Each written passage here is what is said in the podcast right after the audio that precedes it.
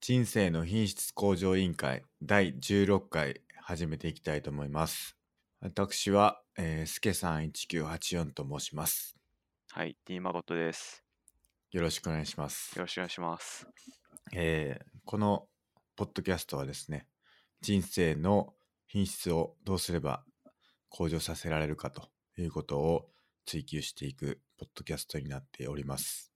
聞くだけで人生が良くなったというお便りも寄せられているので、ぜひ最後まで聞いていっていただけると嬉しいです。じゃあ、いつものようにハッシュタグの説明をしたいんですけれども、ハッシュタグはシャープ i q o l です。ツイッターなどで、あの、ハッシュタグつけてツイートしていてもらえば、えーお便りとして紹介させてもらえばなと思っております。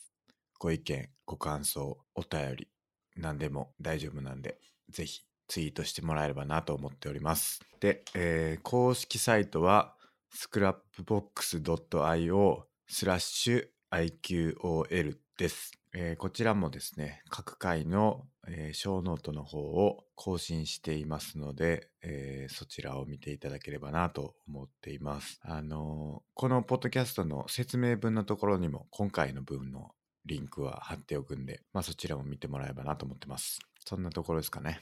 そうっすね。はい。じゃあ、えーいつものようにお便りコーナーいきますか。お便りコーナー、はい。普通おたコーナーからいきましょう。普通のお便りはい。ですよね。はい。では、え1通目お願いします。はい、えー、っと、次の更新楽しみだなというお便りです。嬉しいですね、これは。嬉しいです。純粋に嬉しいです。あの、楽しみにしていただけるっていうのはね、なかなかないというか、ないことはない か。まあ、ないことはないと思うんですけど、まあ、今までもそういうお便りいただいたことがあったので、励みになりますね、非常にそう。ですね。そういう声にしていただけると非常にありがたいですね。そうですね。はい。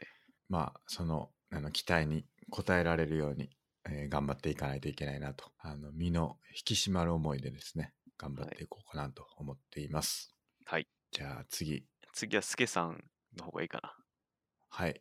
えー、2通目、すけさん、これはどうですかということでですね、あの、ネットフリックスの、えー URL を教えてもらったんですけど、はいこれまた小ノートに貼っとくんですけど、この、えーリンクを開くとですね、Fireplace for Your Home っていう、ネットフリックスの番組が、えー出てくるんですけど、はい。これ僕1個目かななんか何個か再生したんですけど、こどうやら焚き火の音をバックになんかいろんな音楽が流れてくるっていうあの番組みたいですね。う、あの、スケさんが好きな、あの、焚き火。 そう あの日が好きだっていうことをあの前回のエピソードで言ったと思うんですけど前々回になるのかな第14回になると思うんですけど、えー15回がまだ配信してないんで14回のエピソードの時にあの僕が日が好きだということを言ったらその焚き火の映像と音楽で楽しめるネットフリックスの番号を紹介していただけたと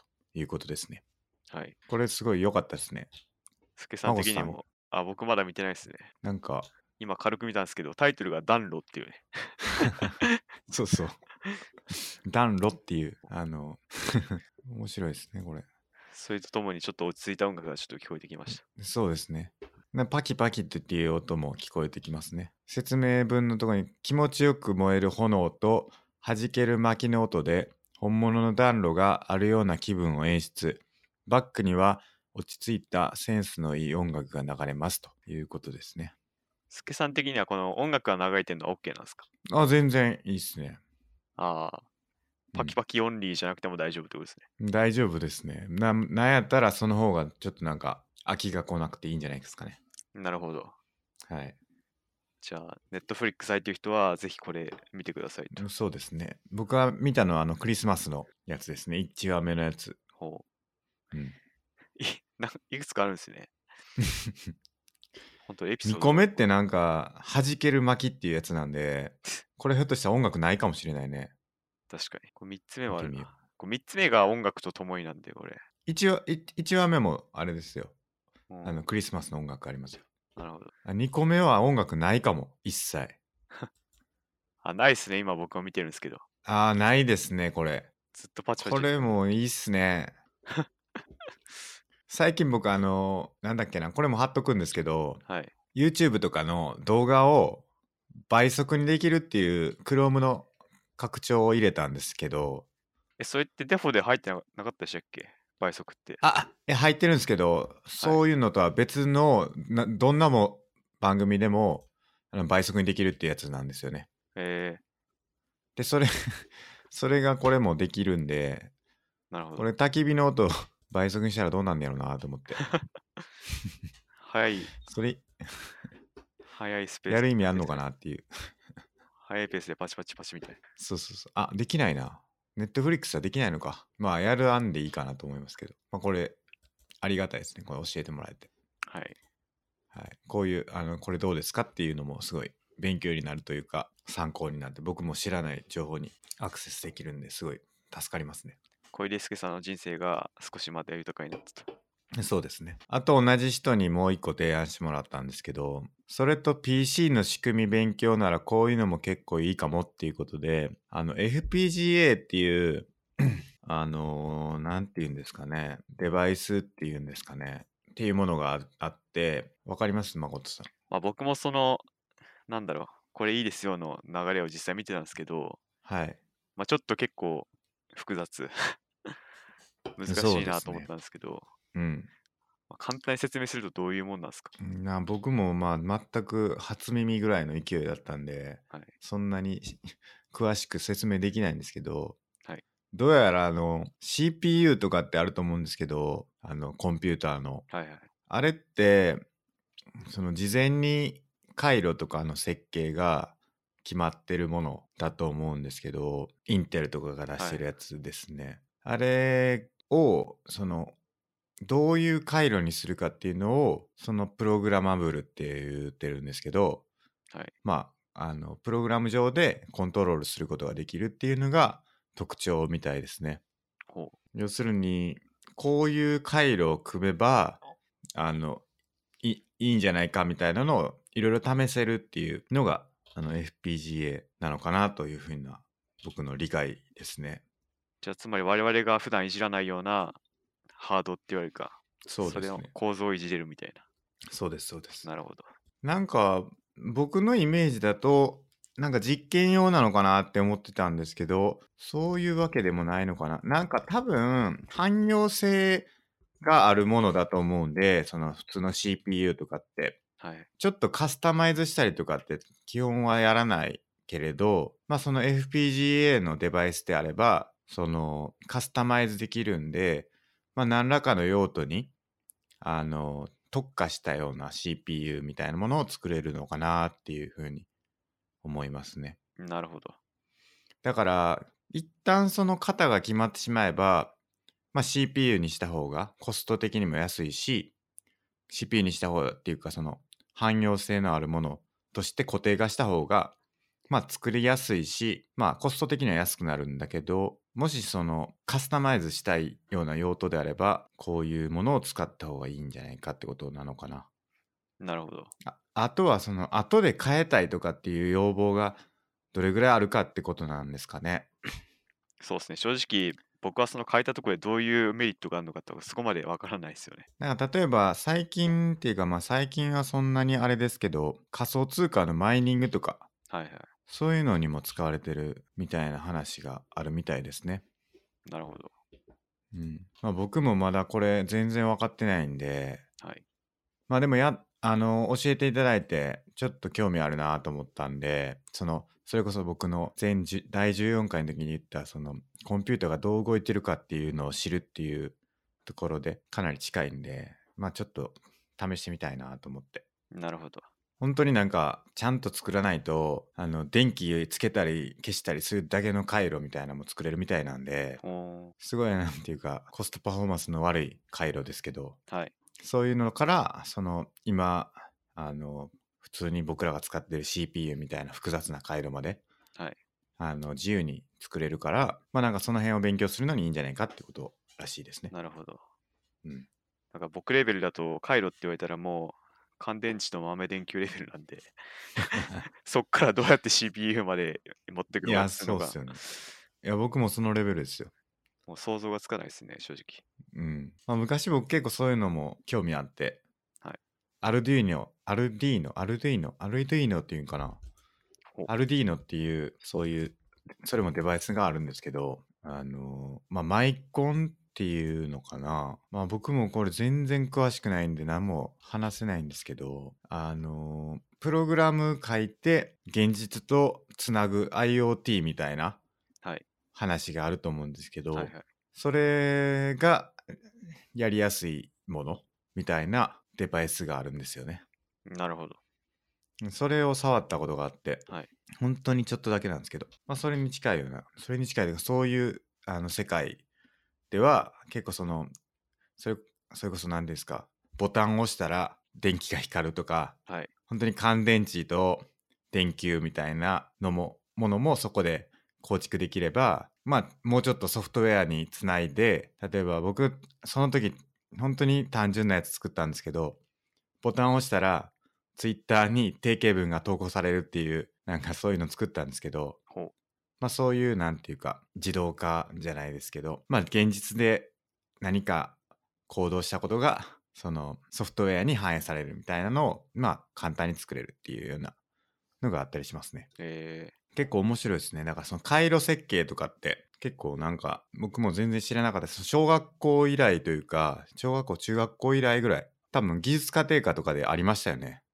ー、ありましたっけ なかったですか具体的にどういうのですかあなんかほん本当に電池があって電池とあの導線導線じゃないな回路作ってボタン押したら電気つくみたいなやつってやんなかったですかあーまあ理科の授業でやったかもしれないですね。そうそうそう、はいあれあれからの僕はあの入りなんであれから今のそのアルディーノみたいなやつやったんですけど、はいなんか結構その多分光線とかでは普通だったりとか電気電子とかの学学科だと結構普通だと思うんですけどなんかブレッドボードっていうなんか便利なものがあってほうなんかそこはなんかこうレゴブロックみたいなやつなんですけどブレッドボードちょ多分見てもらったら分かるんですけど、はいブレッドボードって知ってますいや、わかんないですね。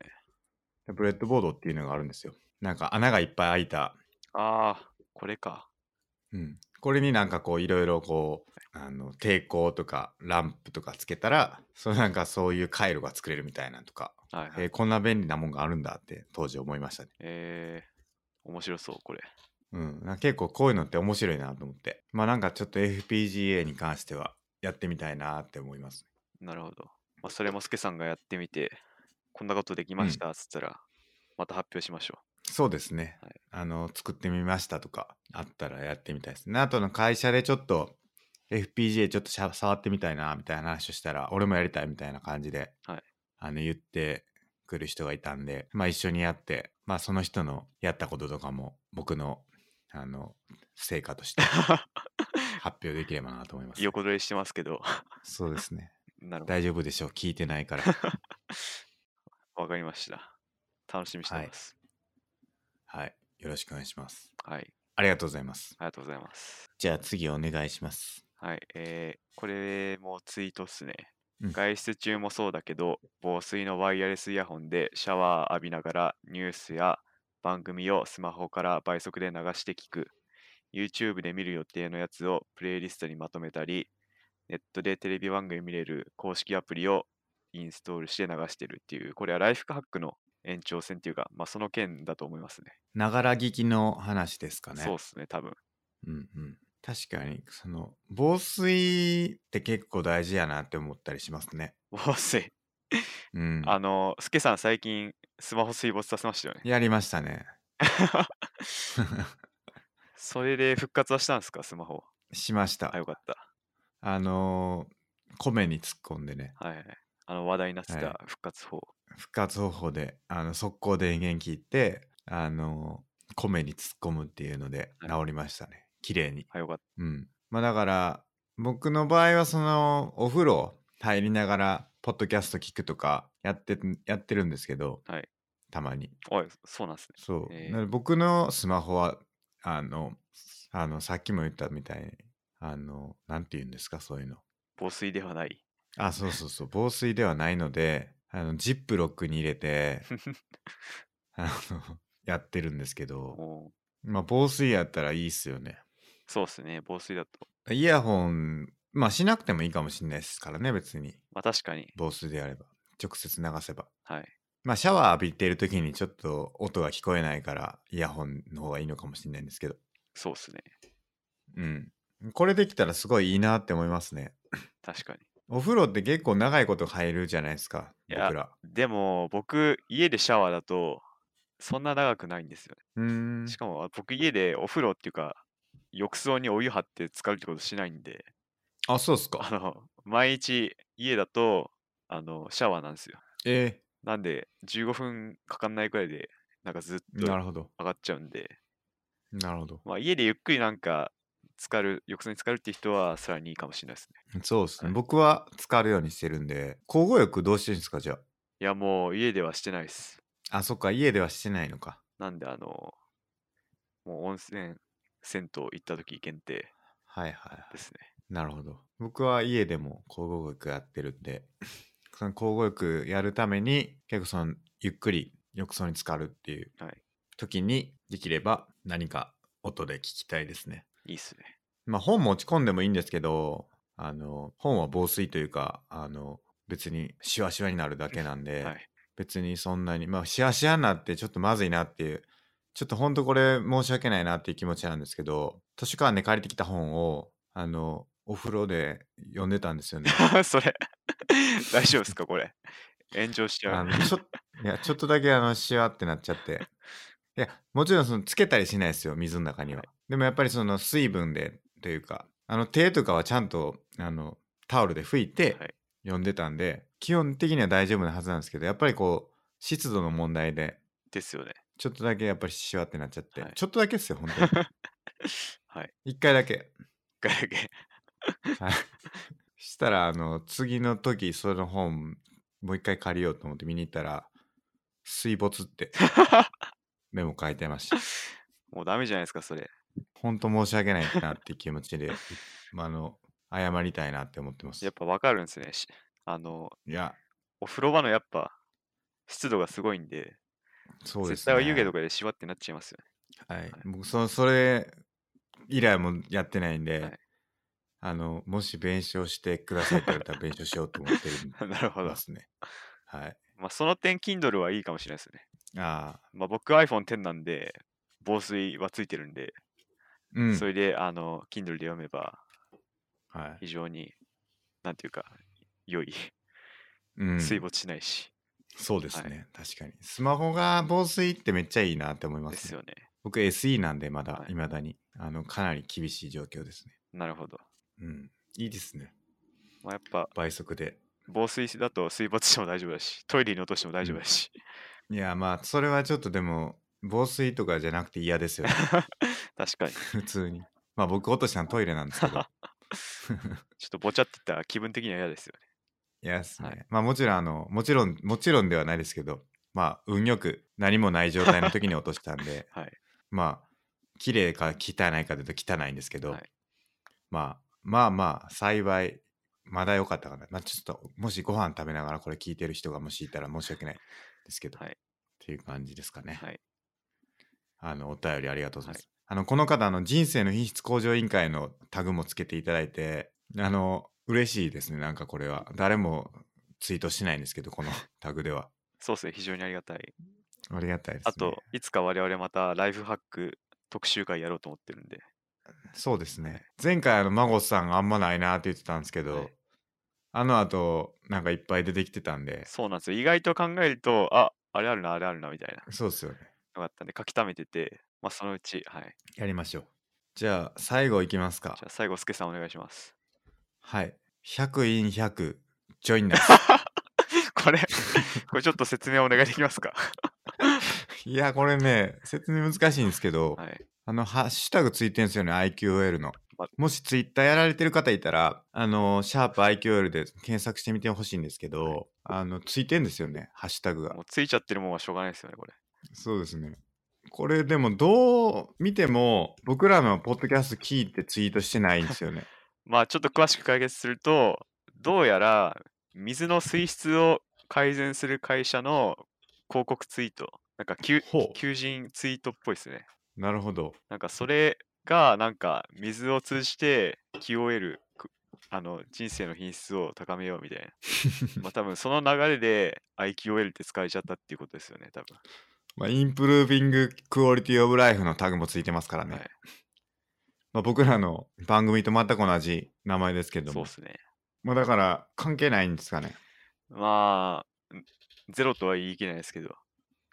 でも目指すとか同じかもしれないです ね。そうですね。はいちょっとまあ、いつか呼びたいですね。 ゲスそトうにで。すね。その水について語るっていうね。そうですね。この方呼びたいなっていうことで。 はい。はい。まあ、僕らこの IQOL ってハッシュタグ決めたときに、あの IQOL のハッシュタグついてる人結構今、結構ではないですけど、まあちょっとありましたよね。まあでもほんのちょっツイぴーーで、トしかもそんな数とか頻度とかも最う近んも多くない感じだったんで、いけるだろう。そうですね、大丈夫だろうってことでやったんですけそどう。ですよね。まあちょっとそういうこともあると。はい。まあでもそれもお 便りの、お便りはお便りなんで、はい。まあいいかなという感じですかそうねで。すね。はい。ありがとうござあいりがまとうごす。ざいます。お便りは以上です以ね。上ですね。はい。今回も、ちょこちょこやっぱり、毎回お便り、あの、話せるぐらいいただいてて、そうですね。嬉しいですね。ありがたいです、非常に。ありがたいですね。はい本当に。まあ、やっていきましょう。はい。じゃあ、えーやっていくんですけど、はい、なんかありますか最近は。最近、あの、ディアブロ3を我々よくやってるって言ってたんです けど、我々結構やりすぎて、僕がとうとうランカーになったんですよね。ランカーっていうのは何ですかあの、特定の条件でランクに乗る。まあ、それだけですね。ほうランキングってことでラすンかキングです。ランキングに乗るくらいになったと。そのアジアサーバーのこのキャラクターで1000位以内みたいマゴットさんが、はい僕の方はまだランキングには載ってないんですけれども、な。はい。まあ、あとちょっとかなとはい。いうところまで来てますね。そうっすね。これはすごいですね。もうプロと言ってもいいかもしれないですね。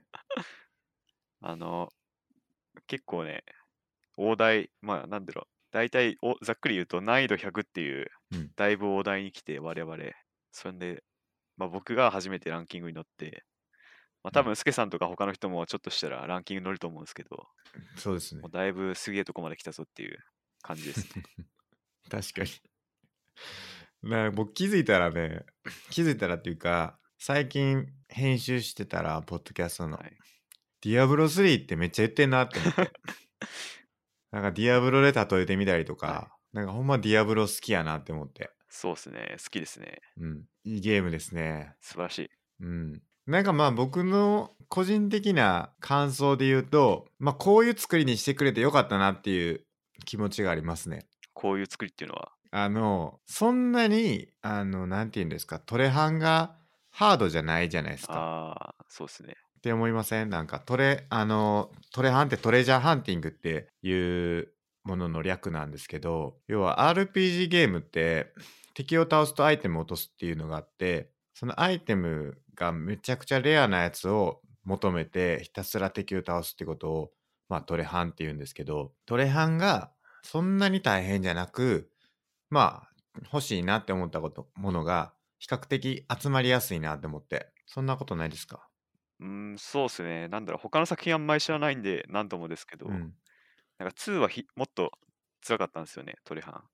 そうなんですよ。まあ、それに比べれそのば、アイテム、はい、まだ全然簡単というか、集めやすいってことですよね。そう、そうです、そうです。だからそのアイテムのあの数字、100から300のステータス変動があって、そのマックス値を取るのが難しいっていうのは、まああるんですけど、今作にも。はいそもそもその種別のアイテムが出ないってことがあんまりないので、まあ比較的楽しみやすく、ライトになってるなって感じがしますね。なるほど。そもそもそのアイテムが手に入らないってことがディアブロ2ではよくあったんで、なんかなかなかビルドが完成しないみたいなはいはい。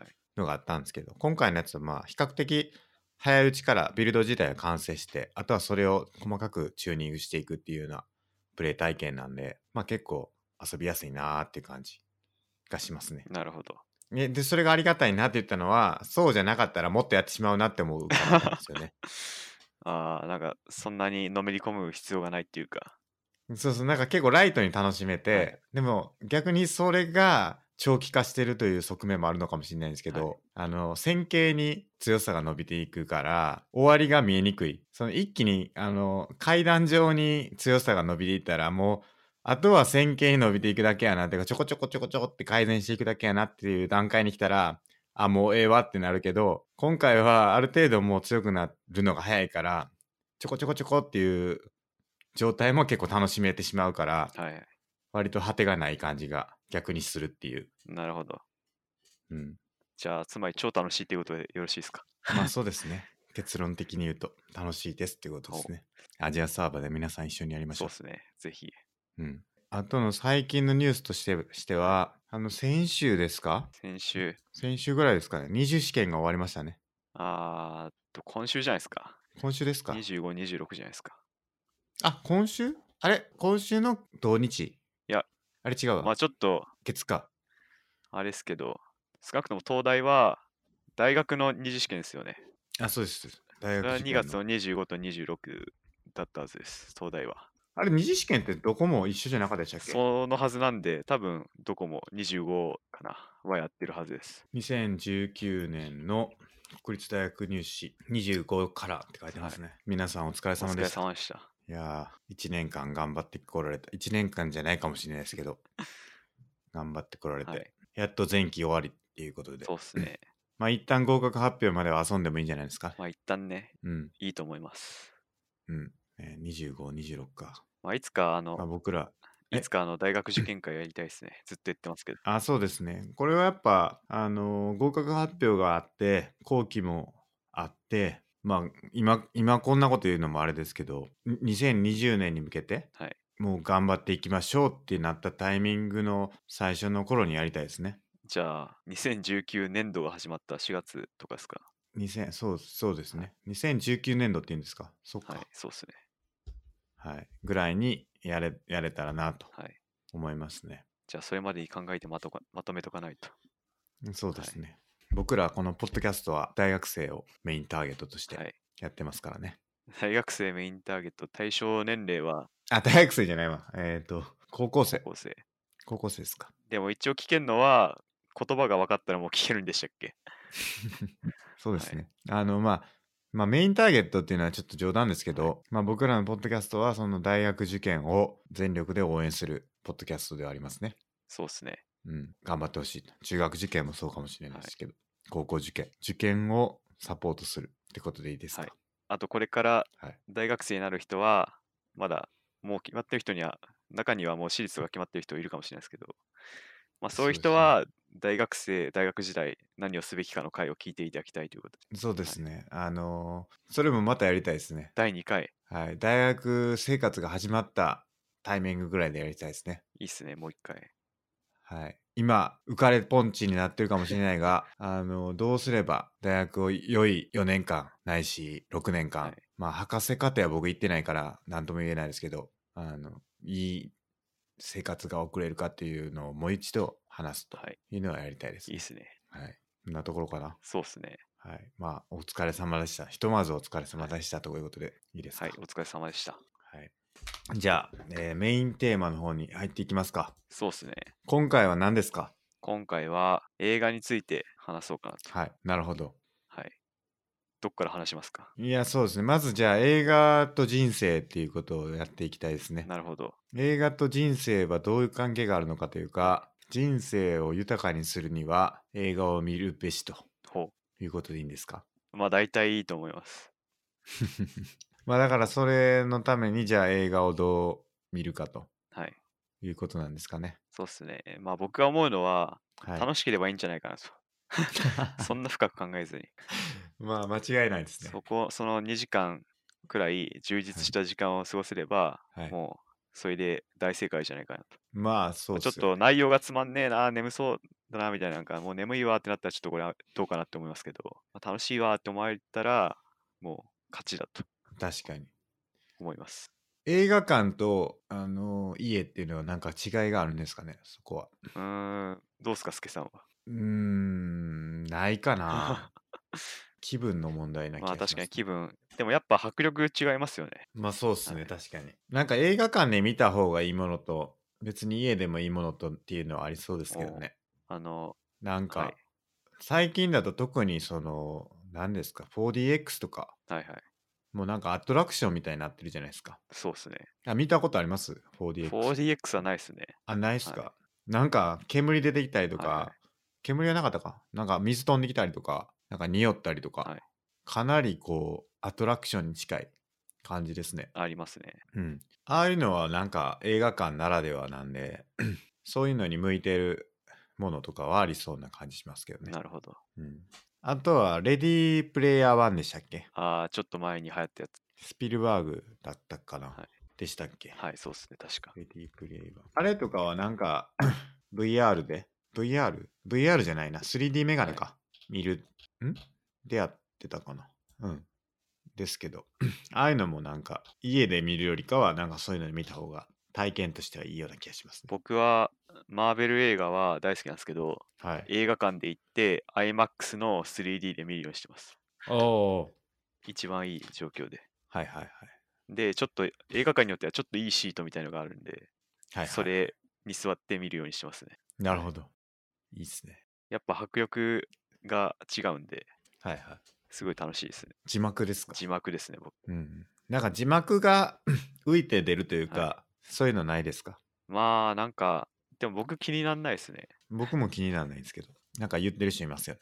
まあでも最近のはそんな 3D 感が激しくない気がしますね。はい、はい。昔はなんかもっと迫ってくるような激しさがあったと思うんですけど、 はいはいで、はい。目疲れるわとかあったと思うんですけど、なんか最近そんな気になんないですね。確かに。落ち着いてきたんでしょうね。なんか当時はその技術が新しいから、なんかそういうのやったれみたいなのがあったけど、みたいなことなんであすーか,、かもしれないですね。うん。映画館ではあれですかポップコーンは食べますか いや、食べないですね。否定派ですかまあ、食べてもいいと思うんですけど、僕はそんなはい。いいやみたいな 感じです ね。僕は結構食べる派なんですけど、ポップコーン、はいあの昔あの先輩に会社の先輩に怒られたことがありますねむしゃむしゃうるせえっていうことですか。いやなんかポップコーン食べんなと え、なぜですか、それ は。なんかねその人が言うにはポップコーンを食べるのはまあいいと別に、なんだけど ポップコーンを食べるときにその音立てないでおこうとこうゆっくり噛むのは良くないっていうのを言われましたねほう、それはなぜですか。なんかムカつくムカらしいつですく すごい個人的だな、なんか。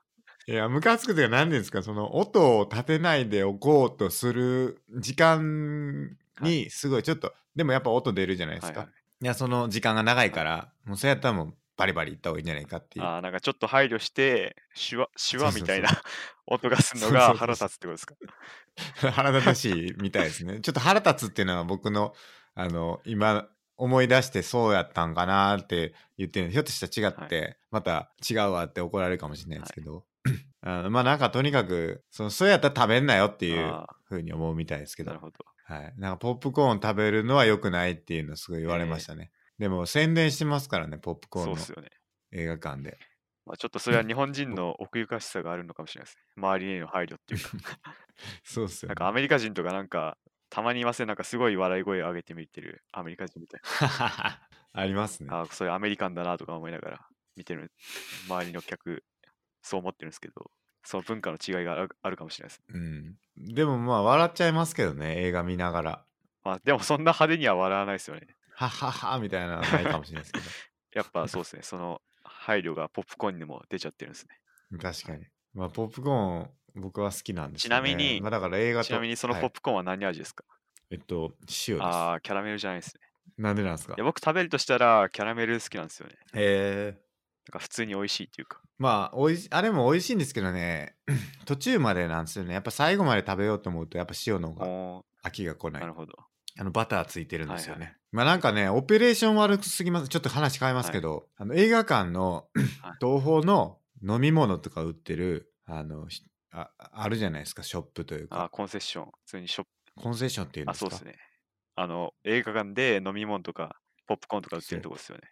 はいそう。あそこオペレーション悪すぎません まあそれ映画館によるんじゃないですか ね。いや、どこもっすどよ。こも。ほいやもうマジでオペレーション悪くて、すごい待たされるというか、もうめちゃくちゃ長蛇の列でできてるじゃないですか。うあまあ時間によってはできてますよね。そうなんかもっとうまくやれんちゃうかなって思うんですけど、ちょっとまあ、あの、このポッドキャスト聞いてる人に、あの、東宝で働いてる人いたら申し訳ないんですけど、なんかもっとうまくやれるやろって思っちゃうんですけど。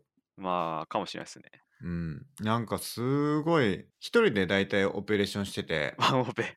あの、いや、その要はレジがあって、レジああ、そうか。から注文を受けて、その人がコーラとかをセットして、で、こう、ポップコーンを入れに行って、みたいな一人でこう、やるっていうのが各レジにいるっていう感じで、はいなんかもっと分担作業をやれば、うまくやれたりするんかなとか、そのおマックとか見習ってほしいなって思いますけど、ああ、マック。まあそこが専門じゃないからっていうのはあるかもしれないですけど、ちゃんと注文を受ける人と作る人がうまそうそうくそう動いてるみたいな。そうそうそう、連動してないというか、まあだから要は、オーバークック あマックあるじゃないですか、オーバークックって知ってますゲームですよね。そうです。オーバークックのもうオペレーション全くうまくいってない。あれではゲームクリアできませんみたいなオペレーションなんですよね。なるほど。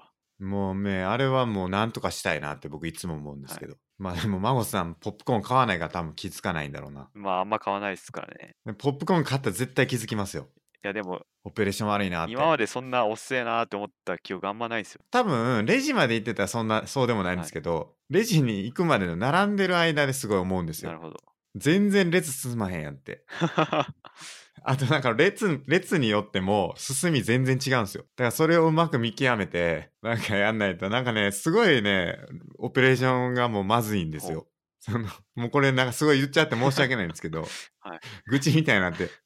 いやでも僕はもっとうまくやれるって思うから言っちゃうんですけど、なんかね、レジの前で並ぶ列も、すごいいびつで、それを交通整備する人がいないから、もう、お客さんの思うがまま並んでるからそうなるんですけど、はいなんかひ1個のレジに1列になってるとこもあれば2個のレジに対して1列のとこもあればみたいなそういうのがこうあってだから当然ですけど2個のレジのとこの前にある列はめっちゃ進む早いんですよはい。だけどみんな気づかへんから大体同じぐらいの列量になってて、はいみたいなのもなんかすごい気になるしだからこれは人生にとってすごいいいと思うんですけど、はい東宝でもしレズに並ぶんやったらあの2個のレジに対して1列になってる列に並ぶのが一番いい ですということですね。その見極めが大事ってことですね。いやそうそうあれ何も考えて並んだらめっちゃ時間かかりますからねな。るほど。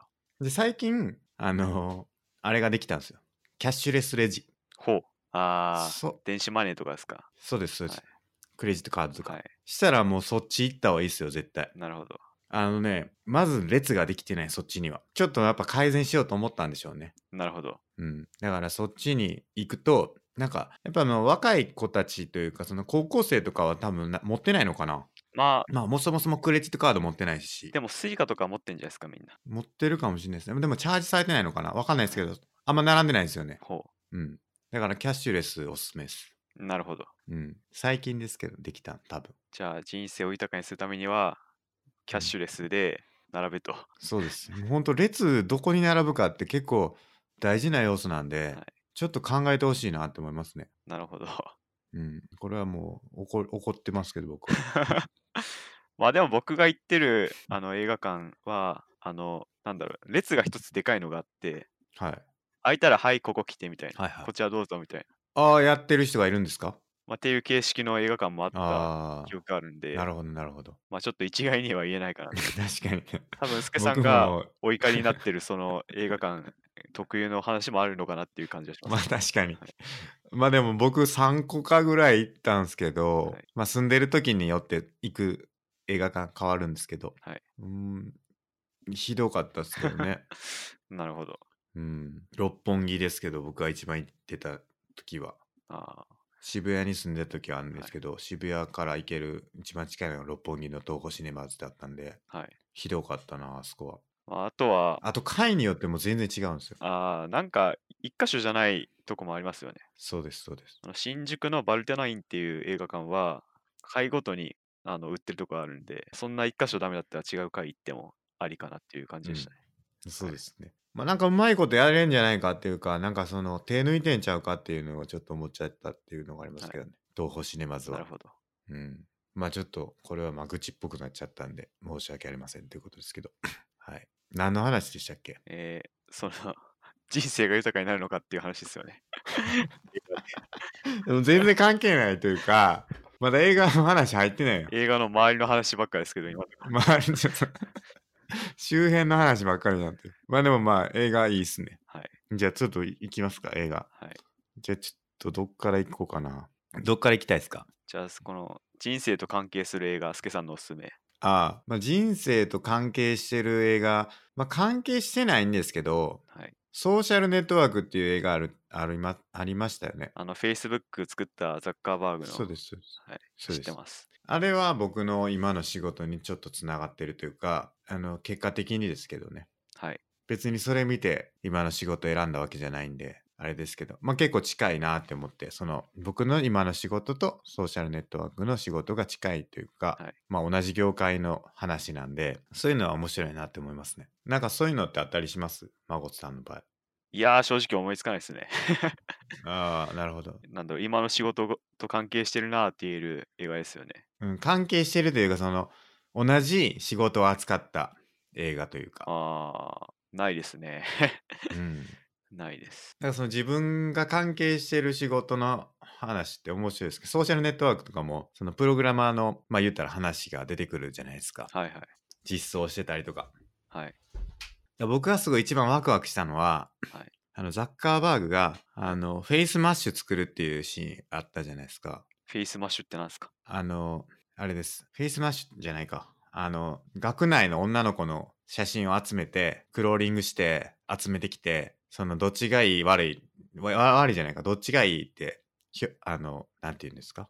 二択で問題出されて、こっちみたいなのみんなで選ぶシーン。あー、ちょっとわかんないです。見たことないんで。あ、ソーシャルネットワーク見てないですかそうなんですよ。あ、なるほど、なるほど。はいあの、ぜひ見てください。面白いんで。わかりました。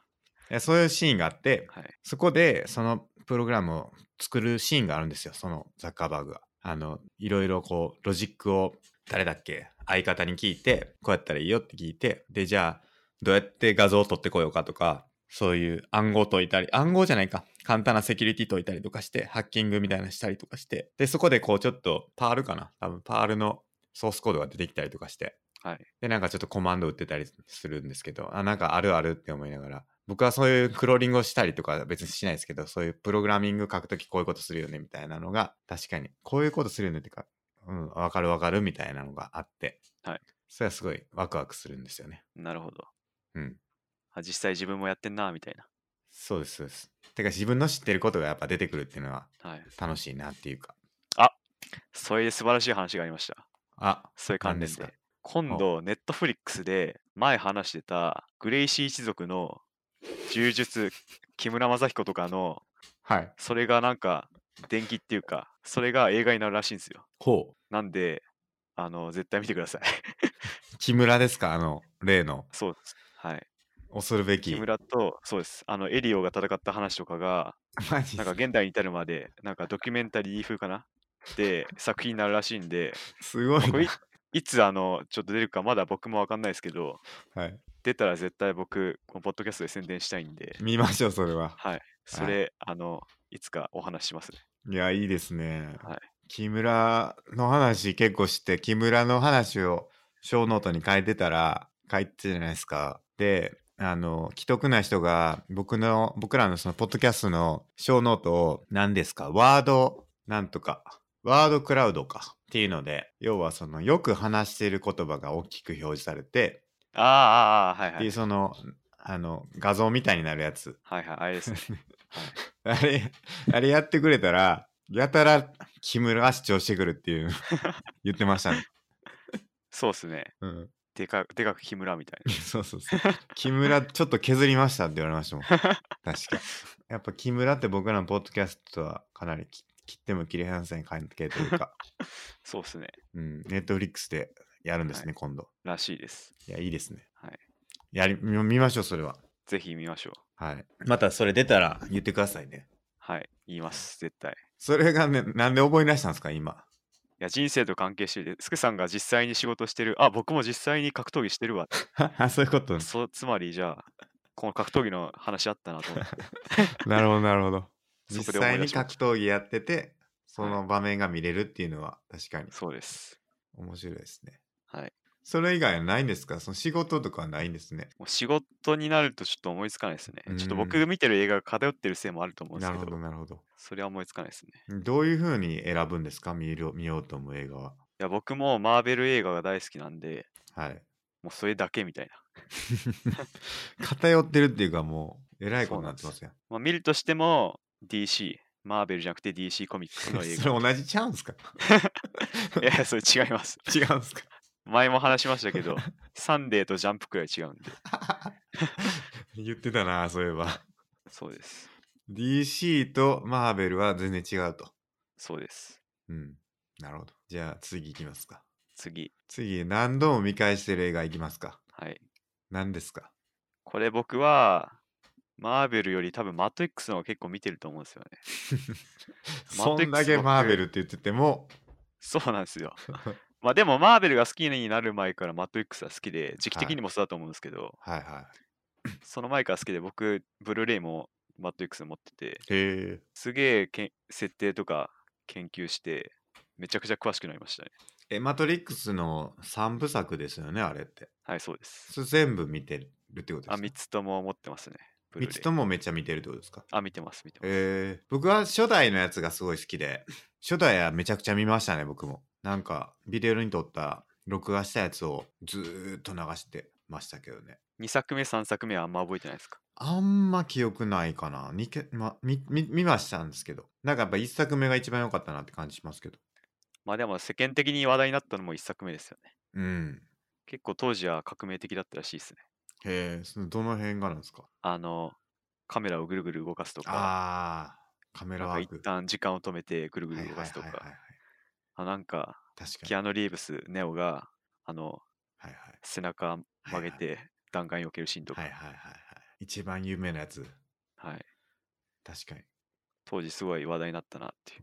うんうんうんあれもなんかハッカーというかねクラッカーの話なんでそうですね。うん結構業界近い感じがしますね僕は、はあの、カタカタ流れるコード 見て、そうそうそうキーボード打ってますからね。そうそうそうあれと同じ感じですからね黒い画面に緑の 文字でっていうのは結構まああるあるままああんまやんないかなあの あんまやんないですけどそういう人もいますね、たまにはいはい。うんちょっと話それますけど、それ結構なんか、派閥っていうか好みがありますよね。はいはいはい何バックに何文字みたいな。あーターミナルのその、設定ですよねあの、そうっす。グラフィックの設定っていうか、はいはいはい色の設定。はいはいまあ僕はプログラムそんなしないんで、しないっていうか全くしないんで、ですけどなんか、プログラムしてる人の画面を見ると結構好みがあって、はいはいはいスケさんはどういうは表僕示なんですか僕は黒い背景に白ですねああメインは黒背景に白文字。そうですそうですなるほどまあ白だけじゃないんですけどなんか黒背景はちょっと透明アルファかけて裏が見えるようにしてって感じかななるほど。うんなんか別になんでって言われるとなんでなんだろうって感じなんですけどんなんでなんですかね目の負担が少ないですかねあーかもしんないですね白だと明るいからみたいあと多分多分っていうか別の観点でいくとなんかあの最近ナイトモードな。はっいはてい。いうのが出たんですけど、知ってますなんかいろんな、ナイトもなんだっけなツイッチだっけなうんあの動画配信サイトのツイッチも確かナイトモードってあって、うんなんか全体的に暗くなるみたいな。そうですそうですあの要は後ろが暗いやつですねあれ Mac とかのモハベモハベっていう OS があるんですけどダークモードかダークモードっていうのが出て、はいこれが白基調から黒基調に変更するモードなんですけどこれなんでなんかっていうのなんでなんやろって思ってたんですけどこれはなんかバッテリーのあの持ちを良くする効果があるみたいですねほ要するに有機 EL 有機 EL のなんか輝度要はその光らせないと白って実現できないけど光らなくていいわけじゃないですか黒だとだからバッテリーの持ちが良くなるっていうことみたいな話をしてましたね誰かがっていうのがあるみたいですだから黒背景だとひょっとしたらバッテリーの持ちがいいっていうのがあってう。はいそ。のターミナルを黒くしてるのかもしれないですねわかんないですけどねじゃあマトリックスもそう黒いのはそう確かにな。そういう可能性ありますね。ありますねなんでそのマトリックスがハマったんですかね真帆さんはなんでですかね結構調べれば調べるほど設定が凝ってて、うーん。なんか、ああ、こういう裏があったんだとか、まあ、やっぱ純粋に見てて面白いのもあるかもしれないですね。うんうん。アクションがすごい派手だし、はいはい。結構話の展開とかも面白いし、確かに。そういうのがあるかな。なんかあるんすかこのこういう設定があるんだよっていう、なんか面こう白いい。う設定。ああ、ラスト、ラストどうなるか知ってます、あの3、三三作目のラスト。 3作目のラストってなんか、どんなんでしたっけなんか、部屋に入る、入って自分がみ、なんかいっぱいいるみたいなんでしたっけ違うか。 それ多分2作 二作目じゃない二作ですか。3作目のラストは、まあ、昔の映画なんで言っちゃいますけど、はい。もうマトリックスの世界が、あの、エージェント・スミスに全員、全部乗っ取られて、で、そこにネオが来て、あの、なんか対決するんですけど、はい。で、それで、ネオもスミスに、こう、なんていうか、コピーされちゃうっていうか、スミスになっちゃうんですよね。で、それなったと思ったら、あの、爆発して、なんか、全部のスミスも、ネオもなんか、元に戻ったみたいな。で、覚えてます あの、100人のスミスと戦うところです かあ、それは2ですね。 なんか移動列2の印象すごいある。俺見てない可能性あるな、これ。 3作目のレボリューションズ見てないんじゃないですか、これ。見た気するんですけどね。じゃあ、あの、なんだろう、あの、ザイオンに機械たち、センチネルが襲ってくるのは覚えてますかそれ1じゃないですか。いや、それ、 ワンには、ザイオン、ザイオンには、あの、襲ってきてないですね。あー、マシンに乗り込んで戦うところですか。あ、そうです。それ3でしたっけ3ですね。あー、覚えてます、覚えてます。あ、それ、じゃあ3見てますね。見てますね、多分。はい。でまあででもなんか、マット X の世界は世界の均衡が保たれるようになってるらしくて、はい。なんか、スミスがマイナスなら、ネオはプラスで、はいはい。で、そんで、ネオも、なんか、マイナスに取り込まれちゃったから、バランスが悪くなって、全部ば、なんか元に戻ったみたいな、うん。いう話らしいんですよね。ほなんで、あの、なんだろう、スミスが、なんか、ネオも取り込んでやったと思っても、結末うんは変わんなかったっていうか、う。はいはいはっていうことらしいですよ。い。なるほどな。はい覚えてないな、全く。 全然覚えてないですね。いや、なんか、白髪の老人みたいなの出てきませんでしたっけ老人老人というか、その、結構バイバイ管理者戦ってみたいますなね。ああ、それキーメーカーっすかあ、違うか。それ2のアーキテクトっすかかなそうそうそう。なんか、結局全部、何やっても全部コントロールされてましたみたいなシーン。ああ、モニターに入った、そうです、そうです。モニターがむちゃくちゃある部屋に入ったっていうシーそンうで、ですすそうよね。です。あーはいはい。あれのイメージがすごい強いんですけどね。それ2ですね。 2か。 2のラストですね。ですよね。はい。 3のイメージがあんまないのかもしれないな。もう一回見よう。ぜひ。ええ1はすごい見ましたけどね、あの、はいステーキ食ってるやついたじゃないですか。ああ、サイファーだ。裏切るやつ。はいはい。あいつムカつくなと思いましたけどね、 サイファーそうっすね。サイファーか、そうそうそ名前覚えてるな、結構。う。す ごいな。そうですねモ。フィアスとね。あ、その俳優がメメント出てますよ。モフィアメスメですかあ、違う。サイファーのあ役の人。あはいはいはい。あの、トラック運転手。あ、ちょっとメメントを詳しく覚えてないですけど、結構重要な役の人。いやー、重要っすよね。はい。メメントは、あの、このラジオ聞いてる人が見ようって言ってたんで、あんま言わない方がいいですね。はい。あの、ノーランの、クリストファー・ノーランの結構は初めの方の作品ですよね。あれ最初ですかね結構最初の方です。最初ではない。一番最初と言ったら多分違うかもしれないですけど、世に出回ってる映画としては最初の方だったと思います。フィルモグラフィー。あ、フォローイングっていうのがあるのか。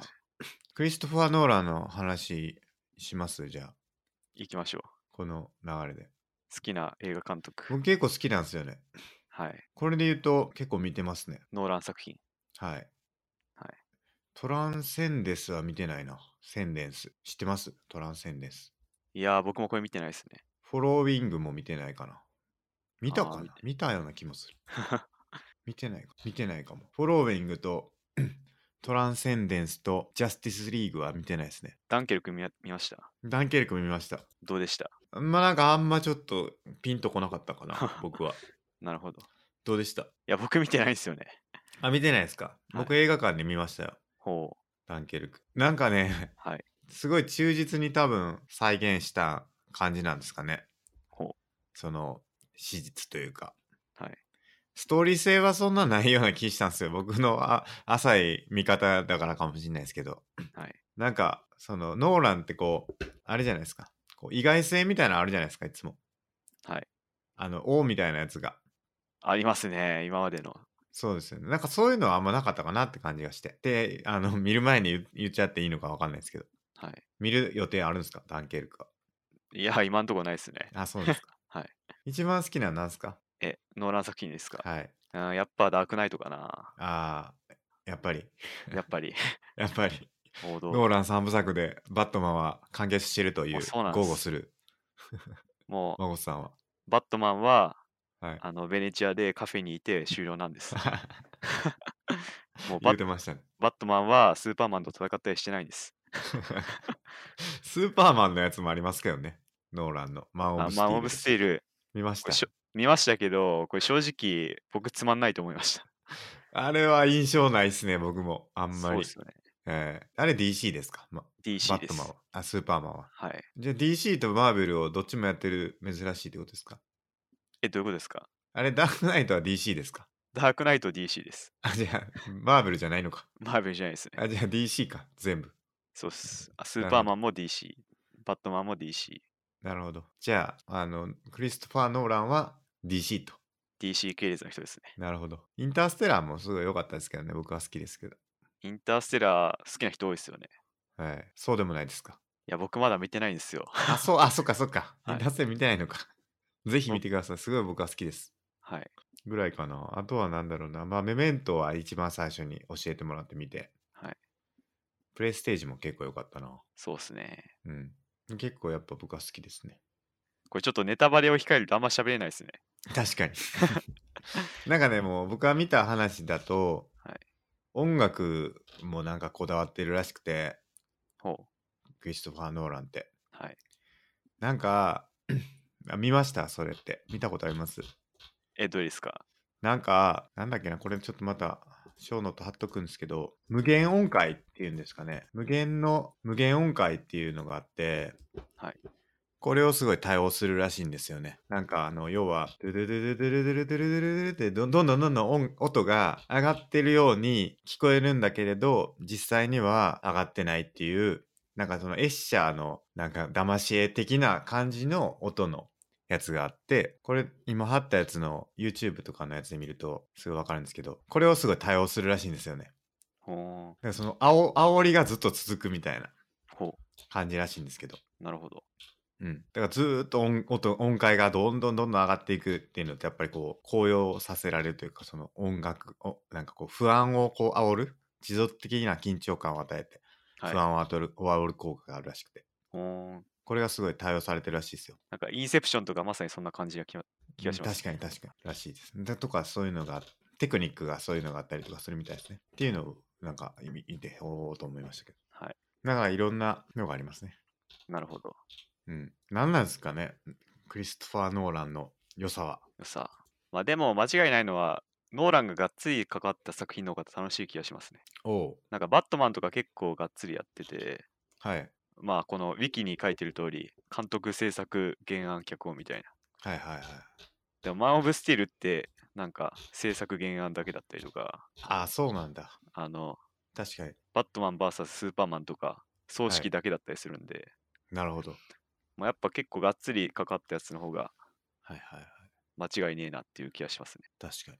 これ全然わかんないですけど、映画ってその、どんな風に作られてるんやろうなっていつも思うんですよね。いやー、僕もわかんないっす。監督、なんかものすごい数の人が関わってるじゃないですか、はい、映画って。そうっすね。その、どんな ことなんだろうと思って。いやー、僕も正直詳しくわかんないっすね。うん。はっきり言って、この、し監督の意向がどこまで反映されてんのかなっていうか、確かに。うん。あかんって言ったところでもう出来上がってますからみたいな話になるんちゃうかなと思った り。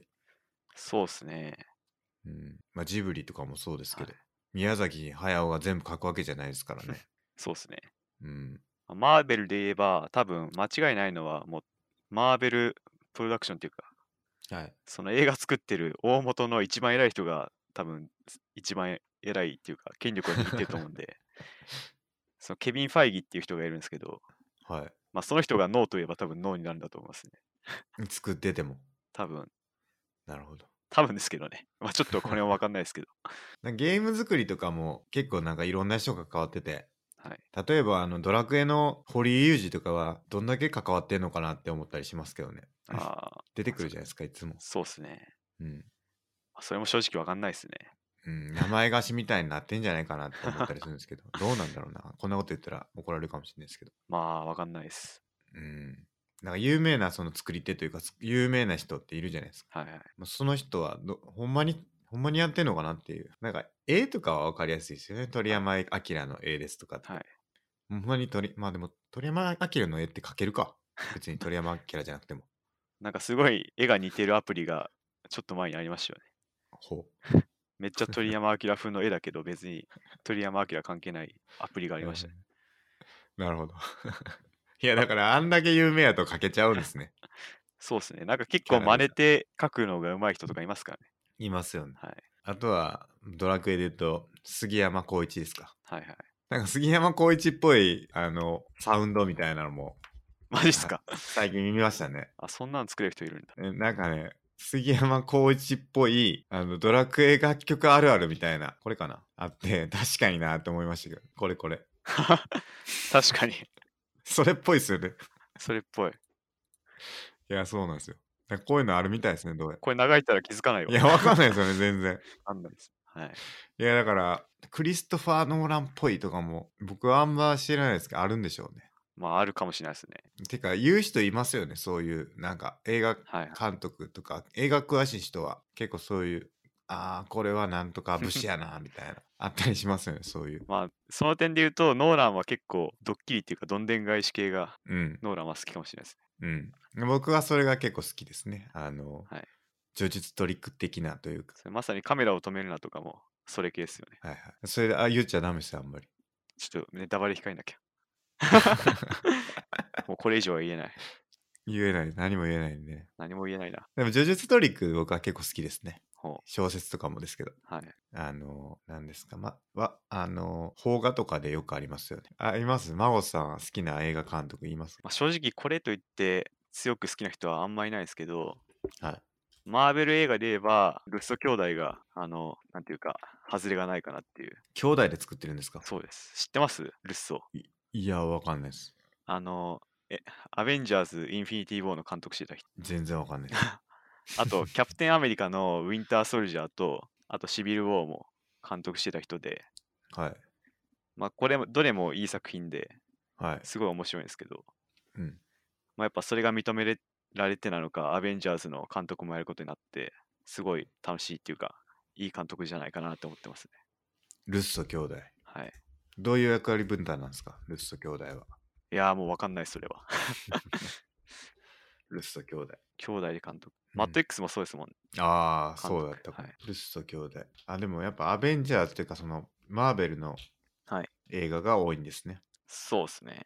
インフィニティウォー。いエンドゲーム。じゃあ、次のやつは、まさにルッソ兄弟ってことですね。はい。楽しみですね、それは。超楽しみですいや。ーあと2ヶ月後かな。おおー、僕まだ見てないんで ね、アベンジャーズは。前も言いましたけど。はい。じゃあ、この流れで MCU の話しますか。はい。あの、僕が散々言ってたマーベルって、はい。映画の世界だと、マーベル・シネマティック・ユニバースって言って、うんうん略語で MCU って言うんですけど、はい。まあ、その一つの同じ世界で全部起こっうんてるんですよね。はいはい。なんで最初はアイアンマンで、次ハルクとかあって、そこからマイティー・ソーとかキャプテン・アメリカとかあって、まあ、それが全部一つに繋がってって、最初のアベンジャーズになって、そこからさらにアントマンとか、ドクター・ストレンジとか、あと、なんだろう、えーガーディアンズ・オブ・ギャラクシーとかが入ってきて、どんどん大きくなってってっていうのが MCU なんですよね。世界観がはい。同じ。そうなんです。世界観っていうか、世界が同じそうですね。ってことですよ世ね。界が同じで、まあ、これが見れば見るほどハマってくって、なんか結構話がつながってるんで、うん。結構映画だけじゃなくて、ドラマの世界にも広がってって、ほあと、エージェンツ・オブ・シールドっていうドラマがあったりとか、う。うん。あと、ディフェンダーズっていうまたドラマがあったりとか、まあ、そんながっつりや、なんか話がつながってるわけではないものも結構あるんですけど、でも同じ世界としてやってて、うん。まあ、見れば見るほど、その MCU のことがどんどん広がってって、ハマっていくっていうことになってるんですよね。逆に結構、これまでが、今までが長すぎて、スケさんみたいに、もう、そのエンドゲーム見るまでもう20作品見なきゃダメだみたいな、 長すぎるっていうことが、まあ、あるんですけど、大変。それが欠点ですね。まあ、 よしあしですね、それは。はい。そうなんです。深みがあるってことですかね、そんだけ。何ですかにあのー他のものに例えてガンダムとかもそうなんですかガンダム、ものによっては話つながってますね、ガンダうーん。あ、でも全部つながってるわけじゃないんですか。ム。うん、まあちょっと詳しくわかんないですけど、多分そのはずだったとうんうん思いますけど。いや、ガンダムも僕同じようなイメージで、はい。まあほとんど見てないんであれですけど、めちゃくちゃいっぱいあるじゃないですか。ありますね。ガンダムもドラマというか、そのテレビのやつもあるし、はい。あんなん全部見てられへんわと思うんですけど、はい。まあでも結構そういう同じ世界観を描くっていうのはやっぱ深みになって、ファンも増えてってことなんですね。そうですね。一番最初が何なんですかアイアンマンですか一番最初はアイアンマンですね。それ作った時にもう設定とか全部あったんですかね、まあ、詳しくは決まってなかったと思うんですけど、多分ある程度広がるのは見越した作りになってますね。うーん。え、その、マーベルって雑誌っすよね。雑誌っていうかその、はい。コミックスですよね。こうアのメコミみたいなやつですよね。ジャンプみたいな感じです。ですよね。はいじゃあ、それでやってたんですかもともと。そうですね。元は MCU 漫画です。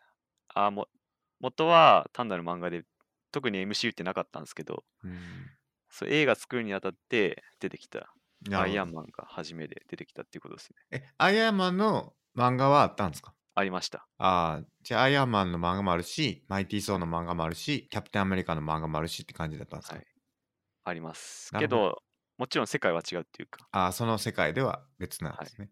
そうです。おうそれって、作家は別の人なんですかその漫画の。そうですね。違いますね。つっあてーも、めちゃくちゃ前なんですよ、アイアンマンとか。うーん。もう何十年前、あ、そうなんだ。もう戦前とかなるほど。いうくらいそんなの前な歴史がある。はい。 すごいな。え、じゃあ、ジャンプのなんか最近出ましたよね。あの、テレ、あの、PS4 かなんかで。あーゲームですか。 あれみたいなもんですか、まあ、あれにある意味近いかもしれない ですね。ワンピースも出てくるし、はい。ドラゴンボールも出てくるし、そうです。悠々白書も出てくるしっていうんで。それでみんなで戦うぞみたいな ジャンプシネマティックユニバースはいつできるんですかな。まあ、どうなんですかね。集英社さんがやる気出せば可能性ゼロではないですけど。でもそういうことですよね、言ってみれば。まあ、でも明らかに違うのは、はいマーベルってコミックの時代から、この違うキャラクター同士の交流があったんですよね。へえ。もうすでにコミックの中でアベンジャーズとして、キャプテンアメリカとか、アイアンマンとかもい一緒に出てきたりして、あ、そうなんだ。でも今ジャンプってそういうのないじゃないですか。ないっすねも。うたワまンにピ、ースはワンピースみたいな。たまになんか作者同士が遊びで書いたりしてるぐらいですか。そうですね。そんくらいですよね。出てきたりはしないか。はい。なるほど。すごいな。ここは違う点かなっていう。確かに。はい。深みがあるわけですよね。そうですね。じゃあ魅力は何なんですか ?MCU の。魅力は、やっぱりアクションが面白い。うん。アクションが派手でうん面白いっていうのが一つうんあって、あとヒーローが結構個性豊かっていうか、なんかヒーローがそれぞれ万能じゃないんですよね。はいそれぞれなんかいろんな悩みやら葛藤やらをこう持って、それに一緒に戦いながら、こう悪と戦っていくみたいな。なんか完全無欠のヒーローが蹴散らしてボーンって終わりじゃなくて、なんかそういう葛藤があって面白いっていうのが一つ。なるほど。 あとさっき言った、なんか結構作品が多いんで、見れば見るほどハマってって、こうとうとうあの、アベンジャーズエンドゲームでは、あのヒーローとあのヒーローが合うぞみたいな、なるほど。その期待がどんどん膨らんでいくっていうのがあります。なるほど、なるほど。まだ会ってない人たちがいるわけですね。います。なるほど。はい。キャプテンアメリカは何に悩んでるんですかキャプテンアメリカは何だろうな。弱さですかうーん。キャプテンアメリカは最初は、これ、見ましたネタバレになっちゃうな。 キャプテンアメリカの一作も見ましたよ、僕。あ、見ました。はい、あの、はい。戦争中のやつですよね。まあ、そうですね。キャプテンアメリカ最初はひ弱な少年だったんで、そうですね。はい。まあ、それで、あの、自分の弱さとか、うん。を持ちながら強くなってって、 うん。あと今はちょっともう言えないな。そうですね。これネタバレ、ネタバレ禁止ってことで、あの、スケさんとやって、話し合ってきたんで、もうこれ以上言ったらもうスケさん見てない部分に入っちゃうなと 思ってもう早く見ないとい言えることけないですね。もうそうです。はなんせ2ヶ月後に迫ってますからね。い。確かにな。結構いいです。しかも、来月にはキャプテン・マーベルっていう、また新しいマーベル作品が出てき て、まあこれもすごい面白いんですよ。もう言えないな、これ、もうまた。 キャプテン・マーベルはキャプテン・アメリカとは別なんですか別です。なるほど。はい。いやー、見ないといけないな、確かに。そうなんですよ。 人生かかってるからな。 50年後とかもやってんのかな50年後。 アベンジャーズ。ああ、やってるかな。ちょっとわかんないですね。俳優とか変わっちゃいますけどね。確かに。ちょっともう変えざるを得ないですよね。トニー・スター ク。トニー・スタークも。もう映画なくなってるっていうか、話で出てこない可能性ありますね。もう退場してる可能性があります。ああ、世代交代して。はい。なるほどな。MCU。はい。スケさんどこまで見たんでしたっけ僕は確か、どこまで見たかな確かアイアンマン3までやった気しますけどね。エイジ・オブ・ウルトランは見てないんでしたっけ見てないっす。 なるほど。マイティー・ソー、ダークワールドの前やった気しますね。じゃあこれ道は長いですね、本当アイアンマン3までやった気がする。あ なんか、まだ3分の2くらい残ってる気がするんですけど。 うんフェーズ2の一番最初です。 長いな。うん、まあ倍速で見るしかないかな。そうっすね。こればっかりは。はい。まあ、この前話題になったんですけど、映画とかアニメを倍速で見るのはどうなのかっていう話があって、ありましたよね。ああ、ありましたっけ僕らのその人生を豊かにするポッドキャストのはい。チャンネルで、ほうそういう話題があって、はい結局その見落としというかその、ある人はその今期のアニメを全部倍速で見て、見逃したい、見逃すところを減らして、で、どうしてもここはちゃんと見たいっていうところだけ当倍というか等速で見るけど、基本的には倍速で見るはいっ。ていう人もいれば、あの、もう本当に限られた作品を等速で見るはい。どっちがいいんだみたいな議論をししてましたみたいなことを言ってましたね。なるほど。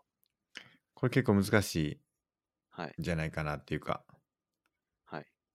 なんかこだわりもあります、あります、孫さんは。僕はあんま倍速使わないんですよね。うん、僕も。倍速使うのはこのポッドキャストを聞くときくらいですよ。映画は僕倍速で見るのはちょっと抵抗ありますね。ほう。なんか、講座とか、YouTube とかは、なんかいいんですけど、その情報のインプット速度とか、読書とか、そういうのはなんか早く入れたい。早くこう取り込みたいから別に倍速でいいって思うんですけど、はい。なんか芸術作品というか芸術を楽しむっていう時に、はい。なんか抵抗ありますね、倍速は。なるほど。うん。確かに。うん、たのうんどうなんかなまあ一緒っちゃ一緒なのかもしれないですけど、はい。まあゲームをじゃあ倍速でプレイできたら倍速でやるのかっていうはい。話なんですけど、はい。どうですかもし倍速でできるなら。ゲームっすか。うん。うーん、ものによりますね。まあアクションとかはちょっと難しくなりますからね、そもそも。なんかよく RPG では倍速モードとかありますよね。はいはいはそれは僕、RPG は倍速とかでかっ飛ばしますけど。い。なるほど。はい。でもさすがにちょっと格ゲー倍速、あ、でもスイートファイターとかあるか。まあでもちょっと基本きついですね。格ゲーとか。ですよねはい。いやなんかね、あの昔のゼノギアスじゃないですけど、はい。ゼノギアスってやりました。いやー、やってないです。ゼノギアスってプレイステーションのゲームなんですけど、はいはい。あのめちゃくちゃ長いことで有名なんですよ。ほう。あの、ディスク2まであるんですけど、はい。多分ディスク1作った時点で、あの、予算なくなったんちゃうかって思ってるんですけど、ほう。ディスク2がものすごい、あの、短縮されてるんですよ。ほう。まあこれネタバレになるって言ってももうだいぶ昔のゲームなんで、20年ぐらい前なんで多分いいと思うんですけど、はい。ディスク2は、あの、ダンジョン全部飛ばしてるんですよ。ほあの、 こういうことがありました。なので、そのダンジョンに向かいました、みたいな感じで、ナレーションが入って、 う。 ナレーションだけ。そので、その後、ボスと戦うところだけやらされて、はい。で、ボスと戦ったらまだナレーションが入って、はい。ということで、また次のダンジョンに来ました、みたいな感じ で、 なんかこう、はい全部すっ飛ばしていくんですけど、ほう。僕はそれで良かったんですよね。もう長すぎて、あもういちいちやってられへんぞっていうぐらい、もう長かったんで、あ、はいもう。ストーリーは確かにもうこれでええわっていう気持ちになったんですけど、なるほど。それはなんか果たしてゲームを遊んでると言えるのだろうかっていうの がちょっと思ってしまってほじゃあなんか別にこれはテキストだけの本でもいいのかなって思ったりもはい。するし、 でもムービーとかはないよなとか、なんかこう、ゲームって何なんだろうなっていう、RPG って何なんだろうっていうはいはい。気持ちになりますね。ちょっとゲームとは何なのかっていう深いそう問題に入ってくっていう。そう、だから例えば FF13 でしたっけはいはい。一本道だってすごい言われてた。はい。なんかああいうのって映画をじゃあ見るのじゃダメなんだったっけとか、そのゲームと映画の違いは何なんだみたいな、そなうっんすねか、うん思ったりしますけどね。まさに。どうなるんですかそれは。どう考えたらいいんです かいやーもうわかんないっすね。楽しければいいんじゃないですか。いや、そうなんですけど、まあ、それこそノベルゲーとかあるし、そうそうそまあ、ちょっと一概にこれはゲームですとはう。うん。言いづらいかなって。そうなんですけどね。何なんだろうなっていうか、そうっすね。うん。まあでもその、自由度が高ければじゃあいいのかっていうと、なんかそれも違う気もするし。まあ、楽しければいいんじゃないですか ね。やっぱり。 まあそうですね。いや楽しいっていうのがじゃあどこから来るのかっていうことだと思うんですけどはいはい。映画見ても楽しいし本読んでても楽しいしゲームしてても楽しいですと。はい。じゃあそこの時間ってどうなんだろうって言った時にああ、はい。 1秒で同じ楽しさがあるなら1秒が一番いいのかっていうとなんかちょっと違う気もするじゃないですか。はい。例えば映画だと2時間で終わるまあ長いのはもっとありますけど2時間で体験する体験ですと。でまあ本とかはまあもうちょっとかかるけどまあ読む速度によってまあ変わりますけど、はいまあ比較的短いし。はいでもゲームはなんか、まあ、最近短いのもありますけど昔のやつのも70時間とかはい100時間とかかけてクリアするはいじ。ゃないですか。はいそこで得られる楽しさが同じだったら、はいじゃあ短い方がいいんですかっていう話ってどう思いますうーん。いや、難しいっすね。 まあ、楽しいに越したことはないと思うんですけど、もうそこに尽きるんじゃないですか。うん、いやそうだからそこ の例えば「マトリックス」あったじゃないですか、はいあのヘリコプター運転できるあのあープログラムい導入するシーンあったじゃないですかありましたね。あじゃああそこで同じようにピュピュピュピュってって楽しい体験を得られたらそれはそれでいいんだっけなっていういいんじゃないですか ね。 まあでもそれが実現してないからあんま考えてもしょうがないとは思いますけどね。うん、いやだからそれと同じ方向性だと思うんですけどはい。結局どの倍速でプレイしたら楽しいかの 一番限界でプレイするのが一番いいってことなんですかね。 まあかもしれないですね。こう3倍やと面白くないけど2倍やとまあまあ大丈夫かな。その楽しさと横軸に時間をとってはい。 その多分一番短くしてはい、 50倍速にしたら多分面白くないじゃないですか。まあでもそれ物によると思うんですよね、本当 RPG なら100倍速でも楽しいかもしれないですけど、ほんまっす かほんまかな ?100 倍速の 楽しいんかなちょっと早すぎて操作が追いつかないかもしいれなや、いですけそど。うそうそでも LOL100 倍速にしたらもうクソゲーになると思うんですよね。う。確かなんかに。物でにもよもるか、ら。じゃあ、半分の1倍速やったら面白いんですかね。2分の1。 1倍速。 1.5ってことですか2分の1倍速。0.5倍ってことです。え、遅くするんですかかそう。ああー、遅くしたらどうなんだろうな。だから LL って操作が追いついてない人もいるじゃないですか、多分す。すでに。うん そうそうフェイカー並みの動きって多分、10分の1倍速ぐらいやったら、ひょっとしたらできるかもしれないじゃないですか。はいはい。っていう考えたら、なんか遅くした方が面白いのかもしれないですね、逆に。まあでもそれも人によ能る力って。人による気がしますね。そうそう。多分フェイカーはつまんなくなると思うんですよね。いやそうですね。自分の持ち味が活かせなくなるから。そうそうそう。なんかそう考えるとこう人によるんですけど、はい。楽しめる速度って人によって違うってことなんですね、おそらく。まあそうなりますねひょ。っとしたら。はい。だから映画とかも別にひょっとしたら同じ速度で見せられてますけど、はい実は遅くした方が面白いとか、はい早くした方が面白いとかっていうのがあるあって、はい。それを模索してその一番いいところで見るの がその人にとっての一番楽しい体験になるそのですかね。自分のありのままが求める速 度をそうそうそう。結局ここにここに至るってことですね。そうだから速度は変えた方がいいってことですね。人によって。まあ、かもしれないです。そこを探ってみるのもまた新しい発見になるかもしれないです。確かにな。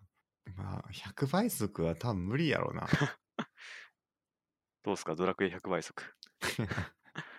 それやったら僕は、あの、本で見ますわ。ほんで、ノベル。そう。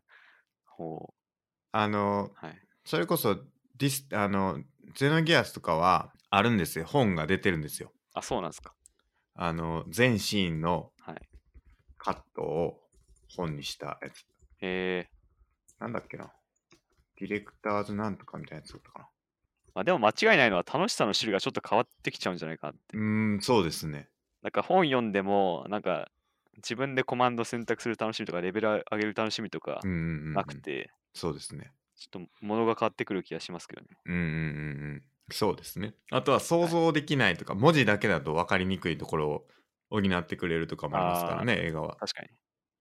映画とかゲームなら敵のグラフィックが出てきたりとかそうそうそう。するんで。あとは音楽はいはい。やっぱりその、このシーンでこの音楽があってみたいなのがやっぱりあると思うんで、はいはい。で、その音楽はなんか早くしたらどうなんだっていう と、ちょっと違う気もするんですよね。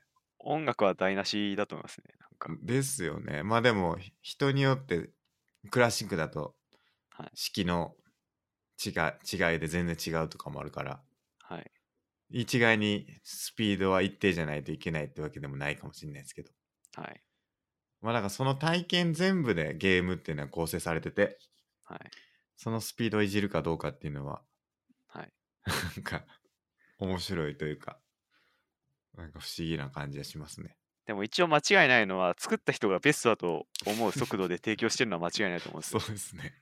これがベストな味の味付けの料理です。はい、どうぞみたいなうん。感じになってると思うんで、そうですよね。まあ、そこいじると、なんか料理人の思惑とはちょっと違うものになっちゃうのかなっていうのは、その音楽とかも含めて。確かにな。まあ、要は、だ出されたもんに醤油ぶっかけたりとか、そうです。塩ぶっかけたりしてるのと一緒ってことですね。そうですね。なるほど。まあ、でもポッドキャストはどうですか ?2 倍でいいと思うんですけどね。いや、僕はもういいと思い ます。 僕らのつけポッドキャストはもう何倍速で聞いてもらってもいいですよっていう。もう、個人的に僕は何倍速でも個人の好きな葉野菜どうぞだと思ってるん で、スケさん的にもうこだわりがなければ、いや、それは僕それでも別にこの速度ベストと思って喋ってるわけじゃないですから、こっからこの話し始めは3秒がベストとかないです よね。確かに。なんか、なんやったら僕、もう2倍速で出そうかなってちょっと思ってます。あ最近長くなってきたし、あもともと。ー、はいはい。元からもう2倍速にして出してみようかなって思ったりしますけど、あの、サウンドクラウドとかだと倍速機能がないですよね。確かに。ないんですよ。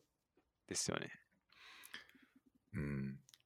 なんか、ベネッサって人知ってますや、わかんないです。ツイッターにいる。るんですよね。そういうほうベネッサって、なんか結構フォロワーも多い人なんですけど、はい。その人があの日記動画みたいなの上げてて、はい。結構人気なんですけど、はい。その動画は倍速になってますね。ほなんか倍速って、なんか喋ってるのの倍速って面白いんですよね。なんかもう。ああ、わかなります。う、ないっすかなんかそれ。え、なんか TikTok とか同じですか ああ、そうかもしんないです。なんか、早くしたら早くしただけでなんか面白くなるっていうところあると思うんですよね。話してるのって。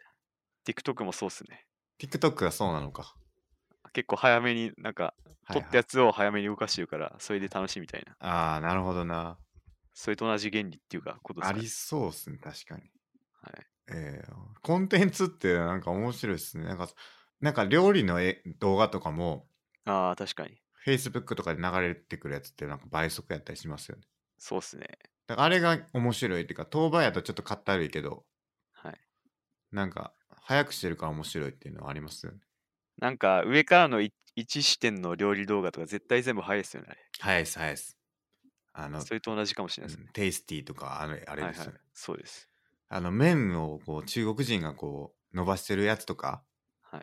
知ってますいや、ちょっとわラかーんなメいンです作ってるやつとかあるんですけど、あたまに流れてくるやつか。そうそうそうそう。あれもなんかこう、うんスピードは速くしたり遅くしたりして、なんかこう臨場感を出してるんですけど、はい。ああいうのもなんか、速くしてるから面白いっていうなるほど。のがありますね、確かに。はい。うん。何の話でしたっけ倍速はいいのか悪いのか。ああ。だから映画を、だからそうか、マーベルがすごい長いから、そうです。それを早く吸収したいけど、じゃあ倍速で見るかどうかっていう話ですね。それが許されるかどうかっていうか、うんまあいいかどうかっていうことですうね。ん。難しいな。面白く。なんかでも映画はやっぱりこう、作者の思惑がありそうですよね。そういう編集入ってるし、ですね。この速度で見てほしいっていうのが。はい。 うん。まあ俳優もす調整できないからな、別に。この映画は倍速で流すんで、ちょっと半分ぐらいの速度で話してもらえますかみたいな。多分そういうのないっすよね。ないと思います。まあ面白いけどな、それはそれで。そういう映画があったら。まあでも今まで倍速映画見たことないですね。なんか、すでに倍速っていうか、動きが速い映画ってないと思い まいや、す。それ見たことないな。結構面白いんちゃいますなんか結構新しい気しますけ どね、そういうのがあったら。確かに。話題になりそうな気がする。かもしれないですね。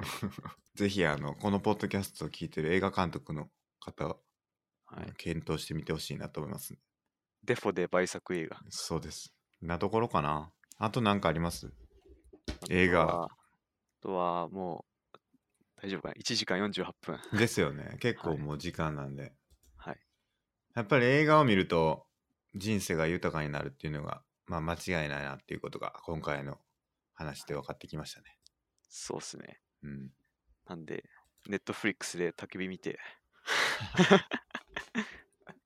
インターステラーも見て、そうですね。はい。ネマトッリックトスフもリックスに確かあるんでしたっけえ、なんですかネットフリックスにあるんでしたっけインターステラインターステラーあった気がするんですけどね。ー。ないかも。マジっすか前あった気がするんだけど。 Hulu とかあ、なくなってるインセプションありましたけどね。あー、ない。マトリックスありますね。マトリックスありますね。残念。借りてこないとダメだな。うん。いいですね、映画は。そうっすね。うん。はい。ということで、今日まあなはんそんなとこですかね。皆さんのおすすめの映画あったら、あーツイートしていただければ、ぜひお便り読むんで。教えてください。はい。あとは映画を何倍速で見るかっていうのだけ教えてもらえたらそうっすね。あと倍速、AM を倍速で楽しむ か、どうするかっていうことに関する、なんか、論点があれば教えてほしいですね。はい。はい。ありがとうございました。はい。ありがとうございました。